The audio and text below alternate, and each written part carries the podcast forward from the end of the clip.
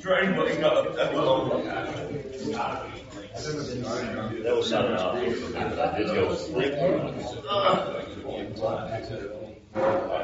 So kind of coding Willis. Two weeks for every year.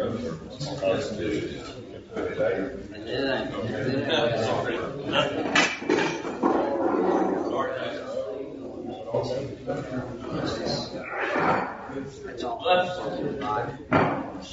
Well, good morning, everyone. Good morning. Good morning. Y'all hear me? How about now? That it? All right. Grace and peace, everyone. Good to be together this morning. Uh, to Gary and to Ken, who's not here today. Ken is in Hawaii. Yes. This was this was supposed to happen right before COVID, and here they are finally getting to go. But thank you, Gary and Ken, for for leading us last week while Kurt and I were learning churchy things. Right? it was good. We got through about three chapters last week. Just got to finish mark. Yeah, right. Good. That's good. All right, I'm going to quiz you. Name this song. I'm going to give you a couple of verses from the song. Surely goodness and love will follow you all the days of my life, and I will dwell in the house of the Lord forever. What? Psalm forty-three. Carrie said 20, twenty-three. Who said that? Carrie did and Kurt did. Y'all are right. Y'all give them a hand. That is the end of Psalm 23. Now, Kurt and Carrie, what is the first verse of Psalm 24? Who knows? Oh, right. Right. I'll give that one to him. Yeah, it's like Psalm 23. It's it's like the most famous psalm, of course, and yet we miss the first verse of the next one. Those psalms were arranged in the way they were for a reason. And so you hear that word, surely goodness and love will follow me all the days of my life, and I will be with God forever. To you, O Lord, I lift up my soul. I just kidding. No, no, no. Oh, that's 25. My bad. hey, I'm, I'm trying to create a moment here, Kurt. I'm helping Fill up the phone up alone. That's right. So, in light of that, uh, I begin with a challenge to kind of get familiar with Psalm 24. We're going to be talking about, I mean, we all know this. Uh, when we talk about the goat, what are we talking about? Tom Brady. Right, yeah. At least in the football world, right? The greatest of all time. And uh, we uh, are quick to establish criteria of what that would be for different people in different arenas of life. You think about the goat, think of Psalm 24. The earth is the Lord's and everything in it. The world and all who live in it. For he founded it on the seas and established it on the waters. Who may ascend the mountain of the Lord? Who may stand in his holy place? The one who has clean hands and a pure heart, who does not trust in an idol or swear by a false God. They will receive blessing from the Lord and vindication from God their Savior. Such is the generation of those who seek him, who seek your face, God of Jacob. Lift up your heads, you gates. Be lifted up, you ancient doors, that the King of glory may come in. Who is this King of glory? The Lord strong and mighty, the Lord mighty in battle. Lift up your heads, you gates. Lift them up, you ancient doors, that the King of glory may come in. Who is he? The King of glory, the Lord Almighty. He is the King of glory. In Jesus' name we pray. Amen. So you've heard the psalm, you've heard the reality. Is that what today's going to be for you?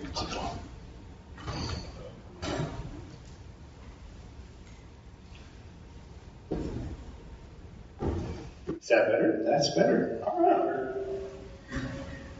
Maybe I'm a little too loud. I don't know. I can't get it, turn it down, so be quiet. Okay, I'll listen first. So you heard the song. Is God completely in control? Everything great? It's bubbles and love today? Not based on last Sunday. yeah. So here's here's a crazy argument. we don't completely understand ancient Hebrew as well as we think we do, um, or as much as we would want to. There's an argument in Hebrew whether there's a prospective tense in Hebrew. I'm sure you want to know this. Um, it comes from other languages that are around Hebrew, and a prospective tense is that you make a statement, and it's either you're hoping that it's true versus you're declaring that it's true. So the Lord reigns in heaven. Do the Hebrews mean that as a declaration of truth? Or is it the, the sense of it's a perspective? It's a hopeful thing. You're saying it hoping that it's true.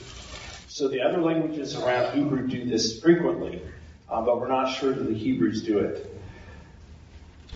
This is, I, I know it's sort of far field, but it's sort of where we're going today in, in the reality. The disciples, the Jews, for so long had chanted the psalms, had prayed them, and said these things. And then God actually shows up. And it's like nothing they ever expected.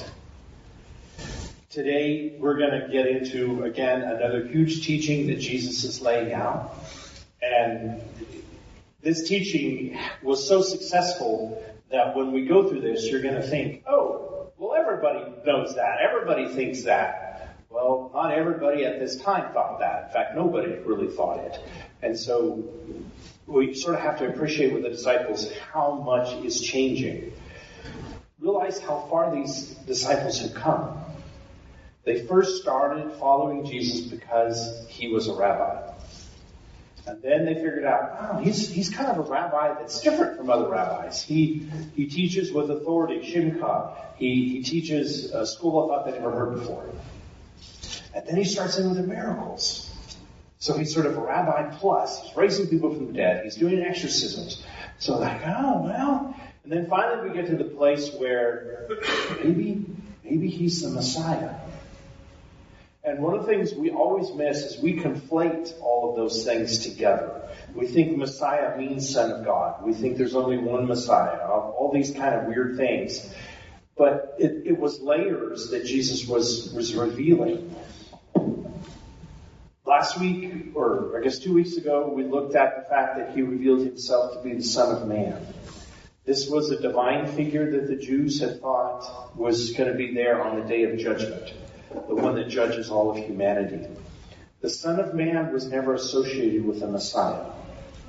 And so Jesus is revealing this huge, huge reality when he says in a real way, I'll see you all again someday. Uh, you'll see me the day that you're judged. This, this was a huge shot. And then Jesus takes three of his disciples, right? Uh, he has 12, and then he really has kind of a core, and then really has one. But he takes them to uh, Mount Tabor, and he reveals, in a sense, what it's going to be like on Judgment Day. He shows himself to be the Son of Man. So these have been huge, huge uh, revelations. The pace is. Kirk, can I interject one thing for all that? Sure. And then in the middle of all of this, he says he's going to suffer and die and rise again. It's like totally mind blowing. They don't. They, they completely don't understand. I mean, it's like a zombie thing. They they have no conception that you can come back from the dead. They they, they sort of think maybe at the end of the world, when we're judged, we'll get new bodies. Jesus is changing a lot of that. Excuse me. Jesus is talking about resurrection now. He's talking about today in paradise and all these things. So their, their mind is blown. So let, us uh, go back to 33, um, just to, for, for my sake to, to ground us. So after they arrived at Capernaum, And remember, Capernaum is kind of their home base. This is the largest Jewish town on the north shore of the Sea of Galilee. It's one of these fishy towns where Jews are catching fish to sell to Romans. Capernaum is the largest of these, about a thousand. It's where the Roman garrison is. Uh, it's where Peter is living. So they go there and they settle in a house. This was typical. Traveling rabbis went out and sort of set their reputation, and people would host them. So uh, someone in Capernaum is hosting Jesus and disciples. Jesus asked the disciples, uh, "What were you discussing out on the road? Now, how do rabbis teach? They ask questions." And in Jesus' case, there's there's lots of different types of rabbis, but one of the branches that Jesus takes is called uh, the Haggadah. So he teaches through parables, he teaches through real life experiences, uh, and he's about ready to do it. So the rabbi never asks a question that he doesn't know the answer to. So when your mom and dad come home and they've been gone for the weekend and they ask, uh, what did you do this weekend? They know the answer. They're just giving you a chance to confess. But they didn't answer because they had been arguing about which was the greatest. The goat. The goat. The greatest of all time. Now, to a certain degree, Jesus fostered this, right? Because he took some up into the Mount of uh, Transfiguration, but he didn't take them all. But it's easy to forget these guys are young. And it's it's just the way the world works, right, Steve? Everybody wants to know their pecking order. One thing I want you to write in your notes whenever you come back to, to Mark, one of the values of our nation is the value of competition. Would y'all agree with that? And uh, man, Midland is like, mm, uh, it's right there. And we're so quick to say that competition is a wonderful thing. And there's always a shred of truth to these kinds of statements. But when you take these things to an extreme, just like Sunday, if you're in the late service, remember this, this phrase, you be you. Is that, is that a good biblical kingdom statement? Maybe a shred of truth in that. But for the most part, to walk down the, tr- the trail of you being you leads to a very self-centered, self-serving life, which is not what we're made for, right? And so when you start thinking about competition, and I'm the, I'm the biggest sports fan there is. I'm right there with you. I love the competition of sport. But when it bleeds over into the competition of relationships and your capacity to give and to receive love, it's a problem. Like the, the biblical love, right? It becomes a problem. So just kind of note that competition question mark. Because that's what's happening here. They're having an argument that's based off this competitive mindset. And it was normal. Rabbis would take disciples uh, based on their skills and their abilities. The, the selecting of disciples was was a meritocracy, and there was a ranking among the disciples. Remember, the rabbi's not going to write anything down. He's going to entrust it all to his disciples. So normally there would be a pecking order. Just like if you're working for a law firm, right? There's there's an order within with the partners and all of that. So as strange as it sounds to us, and this is what I mean that uh, Jesus has done such a good job with this teaching that we don't recognize how different the world was. What the disciples were doing here, I think really is sponsored by Jesus taking them up on the mountain, but it's not unusual. It's really not. Uh, but Jesus is, is going to radically change that with his next statement.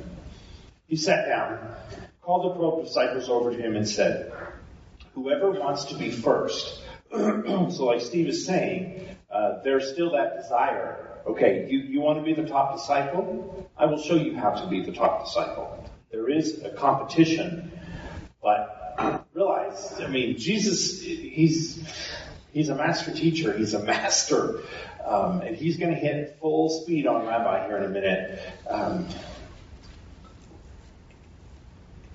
I, don't even know how to put it into words. I mean, what, what he's doing here is completely messing with their mind. But, okay, you want to rise to the top. You want to be a partner to this law firm. This is what it takes. Um, the first must be, or the first must take the last place and be the servant of everyone else. So you want to be a partner in this law firm? Then you've got to worry about the least of these, the, the last one. And, and please, you know, appreciate that moment. They've been trying to learn his teachings, understand his interpretations, follow what he says, understand his prophecies, get all the things. And suddenly he says, this? Um, you've got to be the last person in order. It's it's very counterintuitive, right, Steve? I mean, it's Yes. um, it's not human nature. It's not culture. Now, one of the things Jesus does here, I believe, based on verse 36, uh, that he put a little child among them. Taking the child in his arms, he said to him, Anyone who welcomes a little child like this on my behalf welcomes me. And anyone who welcomes me welcomes not only me, but also the Father who sent me. Remember, we're dealing with this in Greek translation. We have plenty of evidence that Jesus speaks uh, only Aramaic, Hebrew and Aramaic. And so the word for child in Aramaic is talia. So talia. And it's also the word for servant. And so Jesus really does seem to be playing on this. so we could translate verse 35. Um, whoever wants to be first must take the last place and be the child of everyone else. Or we could later say, uh, he took a servant among them and took the servant in his arms, which would sound a little strange. But Jesus changed the way the world treated children. And I know this sounds counterintuitive. What is more basic in human nature than a parent, mother loving their child? Everybody has always cared for their child. No, they haven't. Not at the same level that we do. In a sense, Western culture is radical in its way that we elevate, love children. No, as I always say this, no other culture builds Disneyland but the West. I mean, if you've ever tried to take your your children uh, on a tour of like the third world, um, have you had them in the third world yet? Uh, some spots in Turkey. Some spots in Turkey, right. There's plenty of McDonald's and there's plenty of playgrounds, right, for the kids. I mean, even Europe's hard. Uh, they don't quite get the kid thing. Kids in the, the Greek world, the Roman world, were, were a different kind of, of category altogether. Uh, I don't really want to get into all this, but uh, the the Romans were pretty renowned for uh, if you had a daughter, uh, you just left her out in the field to die. Um, I didn't bring it, but there, there's a famous letter they uh, have unearthed. It's a it's a Roman who's out of town and his wife is pregnant. So he wrote a little letter and says, "Honey, don't worry. As soon as I get paid, I'll send the money back to you." So how things change and how they stay the same, right? The the, the wife wants the money, and then he just adds, oh nonchalantly, "Oh, um, if the baby comes before I get back, if it's a boy, keep it. If it's a girl, expose it." Which means leaves it out in the field to die for either slavers or animals to take it.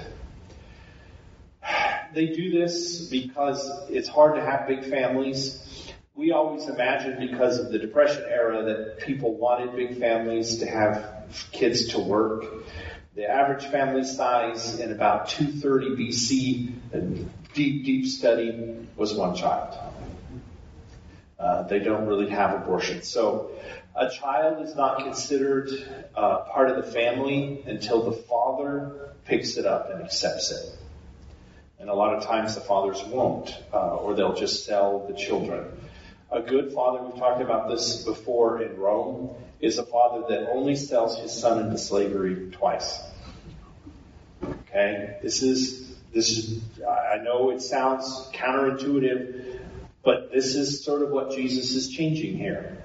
Um, children were the extreme to be seen and not heard. Now, the Hebrews are different.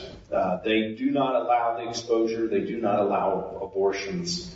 But there is a strong cultural similarity that the head of the household is the man, period. End of story. Everybody is there to serve the man. I personally don't have any problem with that, but anyway. Um, so, especially in Roman society, uh, the, the dad is is is everything. Um, so the family consists of the wife, the accepted children, the slaves, and their children. So it's much much larger. Realize Aramaic is not Hebrew, but um, you you get the connection right that servant and child is the same word the kids are really to be seen and do much as they can to carry their weight. Now it's different for Roman aristocracy and all that, but for uh, for Jesus' conversation here, uh, it's it's a big deal. So, can a child talk to a rabbi? No. No. Not unless a child is being taught at a synagogue. It's not appropriate. You'll see this later on when some children um, try to approach Jesus. In this case, I think they were street urchins. They were kids on the on the streets, but um, the, the, those kids don't approach the rabbi. It's inappropriate, and Jesus will flip that, um, just as he's doing here. Um, remember, I say Jesus likes Haggadah. He likes uh, teaching examples. He likes weird things in services that make people remember it. And so he brings a child and sits a child in his lap. And the disciples are like, what? what? No, no, no. It's part of our job to protect you, to keep the, the, the people away from you. No. So it's uh, it's a huge, huge switch. One more thing I want y'all to upload whenever y'all are studying this in the future and to continue to allow it to settle into your soul. I feel like Kurt and I, since September of 2021, I think that's when we started this, we've been grinding a little bit of an axe. Cause it's really, it's really opened up. It's like something really new for me even. Uh, but it's, once you start seeing it, you see it everywhere. Now we, we, we're familiar with Jesus' language around this stuff, right? To be servant of all. And we struggle with that. I mean, what does that really mean? To serve everyone. Well, is this, is this like a new thing? A new teaching? One of the things that Pastor Kurt and I will regularly say is that the project of the kingdom of God is to move humanity back to the goodness of the garden. When you hear servant of all, this is why Adam was placed in the garden. Placed there for two things. Remember those two things? Avad and Shamar. So we're, we're almost getting there, Kurt. Right? We're getting there. Avad and Shamar. And normally that's translated to, to work and till the soil or something along those lines, right? Well, the meaning is much deeper than that.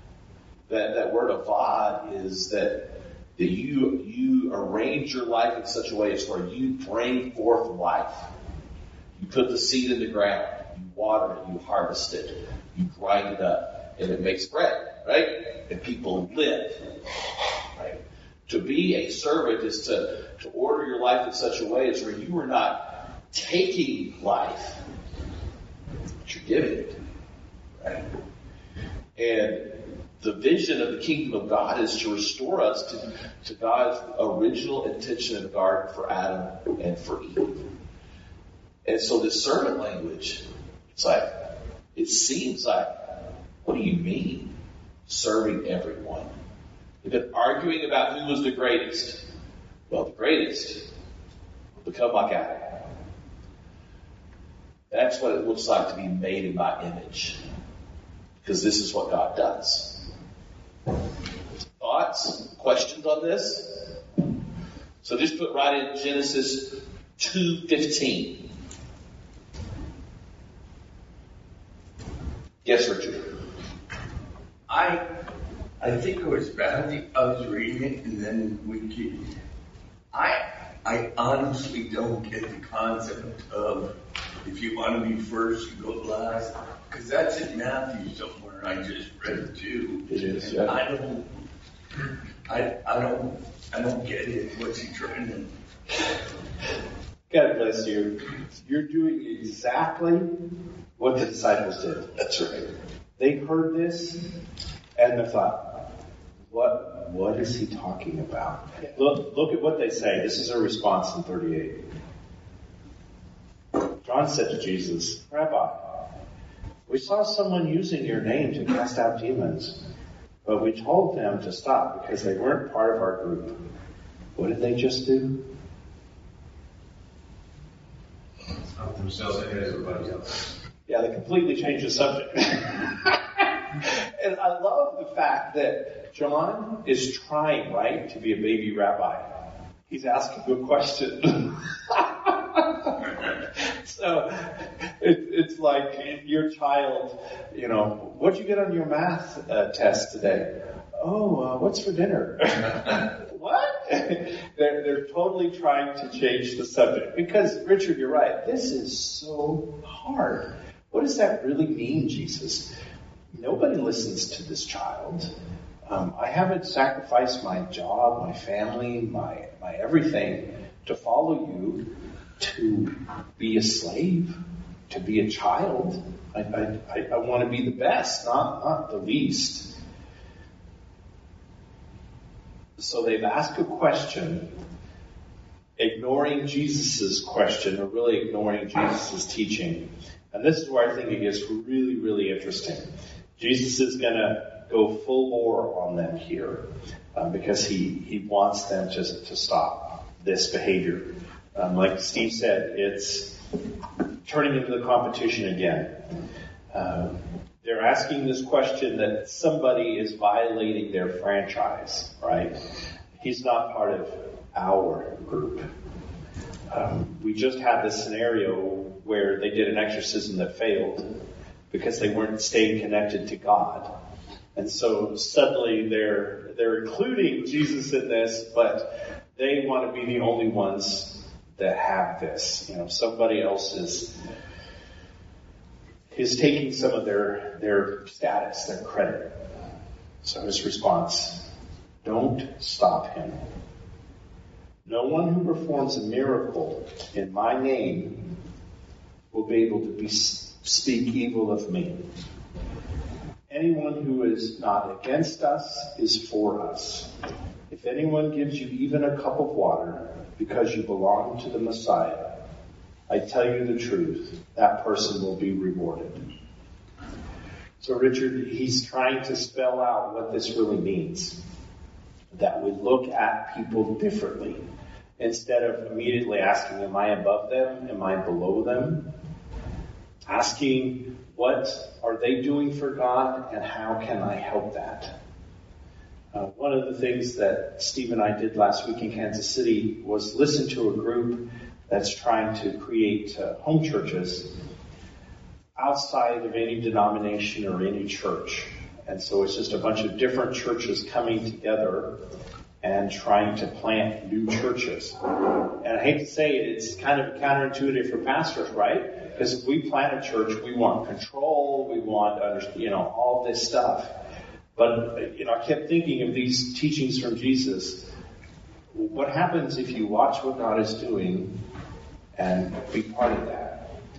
If you take even the smallest acts of faith, uh, here this cup of water, Jesus is staying in a house and the people are obviously feeding them, providing for them. This is what people did for rabbis that traveled uh, when they set their their yoke. They shared with people. Um, but some people are going to be better hosts than others. Uh, some people may not invite you into the house. They may just give you a cup of water. Uh, Jesus says, acknowledge that. Don't rank people on what they do for you or what they can do for you. Rank people based on their ability, their desire to reach to God. And it's, it's completely different. Question. Yep. Was this Peter's house in Capernaum? I don't think so. And I, that's just speculation on my part. Certainly, we know it was the place. But when they do that before, they tell us it's Peter's house. And so they don't do that here. Uh, to a certain degree, it's a lot of prestige if you do host the rabbi. We know what's Jesus' reputation in Capernaum. Yeah, they love him. I mean, they'll, they'll, they'll crown him. So there, there may have been competition. Um, How, how does John specifically, and just call him out, how do they not see the irony in the Pharisees are completely persecuting them and talking trash about them, and he's sitting here saying, "Oh, that guy's not." Why is this constantly happening that they don't see? I get they're blind and their heart, hearts are hard, but I feel like if one of us got hit in the head that many times, we would probably get it eventually. Right. Like they, there's no eventually. I, think there is an eventually, if you read the later letters, like we're doing with Peter, realize uh, they're young. They're 20s. Uh, you know, I tried to date two girls in high school. Why did I do that? What, what in God's name possessed me that that was a good idea? But you get away with it. Yeah, exactly. So, in a certain degree, I, I give the disciples some credit. What, what did, uh, what did they really know? So, Well, they're also, this is huge cultural change. And it's not a very long time period to absorb it. agreed. Yeah. Stephen, Rocky. Do I? Rocky. You have to speak louder, Derek. Rocky, Rocky Balboa. Rocky Oh. Peter. That's right. That is right. Yeah, it's a rocky road following Jesus, right there. That's for sure.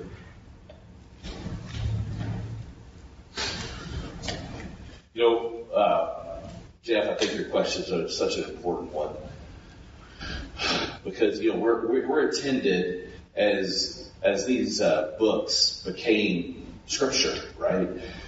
As the the Jews before, you know, it was a lifetime of reading the Torah over and over and over again. The same with us. It's like there are things we just don't get, right? Uh, most people, when they start following Jesus, they don't get the fact that they're actually called to be a doormat. I mean, we get all, oh, I don't, I don't want to be a doormat. Well, when Jesus washes feet, he in essence is becoming a doormat for his disciples. He's cleaning their feet. And he says, what you have seen me do, you do that. Now, was that a big reach for him? Huge. Oh my gosh. And so it takes so much time for us to come to grips that actually living this sort of life is greater than being on top culturally. Long time because getting up here comes with its whole different set of pains and challenges that being who we're made to be to bring life. I mean, y'all all experienced it when you have served, when you have done something that you that you can observe, right, Tom, that benefited somebody else, and that you like, I got to be a part of that. Feels so good. Well, why the heck does it feel so good? Because that's how God made us, He intended us to be. And it's a long journey uh, for us getting to that place. Like our marriage, like our marriages really become the training ground for this. Thanks, Brent, right? And about the time we're starting to get it uh, within our marriages, kids come along.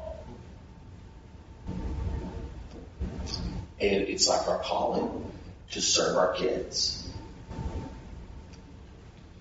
A lot. Jesus thinks this is vitally important, though. And I think it would have been easy for the disciples to dismiss this. Well, he's having an off day. We're going to run out of time, but let me just touch on it 42. But if you cause one of these little ones, And I, I think Jesus is playing again on that child servant who trusts in me to fall into sin. It would be better for you to be thrown into the sea with a large millstone hung around your neck. Um, doesn't that sound like a mob threat? You're going to get the concrete boots. Um, let, let me show you real quick um, the millstone that we're talking about. This isn't just like uh, paterfamilias. Oh, wow, sorry, that's okay. That thing. So we actually have historical records of this being used as a form of execution uh, during the revolt against Herod, the first one.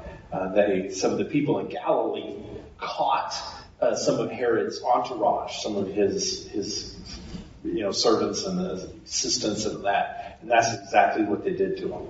Uh, they found one of these, tied their necks, and threw him in the Sea of Galilee. So Jesus is showing a little hometown charm here.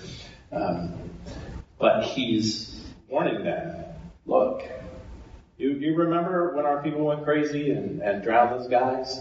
It's worse for you if you hurt a child. In Rome, it was not illegal, not even immoral for you to sleep with your slaves' children. Just normal. It's like a TV. It's what you do. This is where human behavior goes. What I worry about so hard is that people forget how much of the world Jesus changed with these statements and the way that we treat each other, the way we treat children or servants, people less than us. It's, it's so counterintuitive. And people want to dismantle the Christian system thinking that it's just basic human behavior that treats children well and all of that. Well, when we dismantle what Jesus taught, then I think we're going to revert to a world that we don't recognize. Um, what, what is life like for children in India? Now? Now. Today, this morning. Pretty poor. Yeah.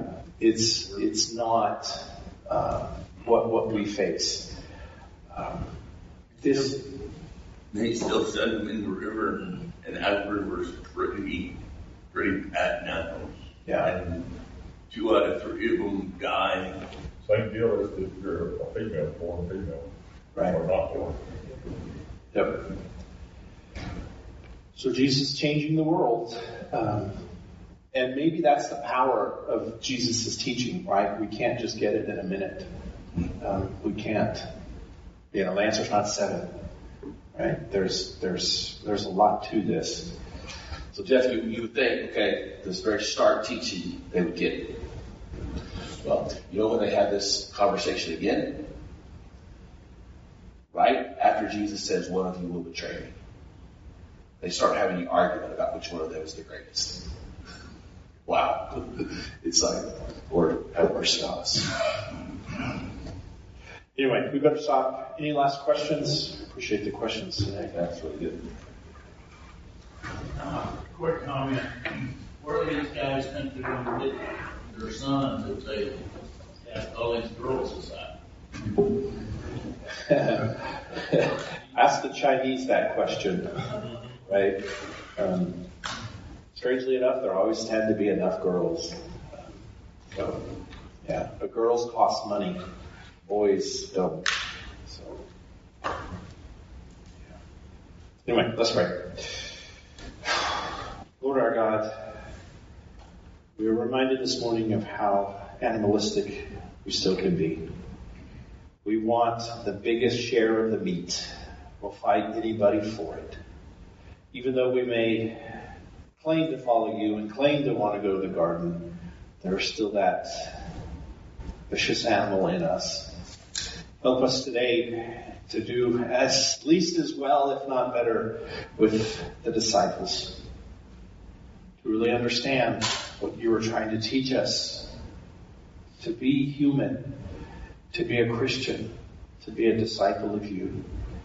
Help us to look at the world upside down, not for what we can get, but what we can give, what we can do. Father God, we know we don't understand all of heaven, but we know this is a huge part of it. That those that put themselves last, like you did, are raised to the greatest glory. So help us to do our best to gain that glory by doing for the children. In your son's name we pray. Amen. You guys, Thank you.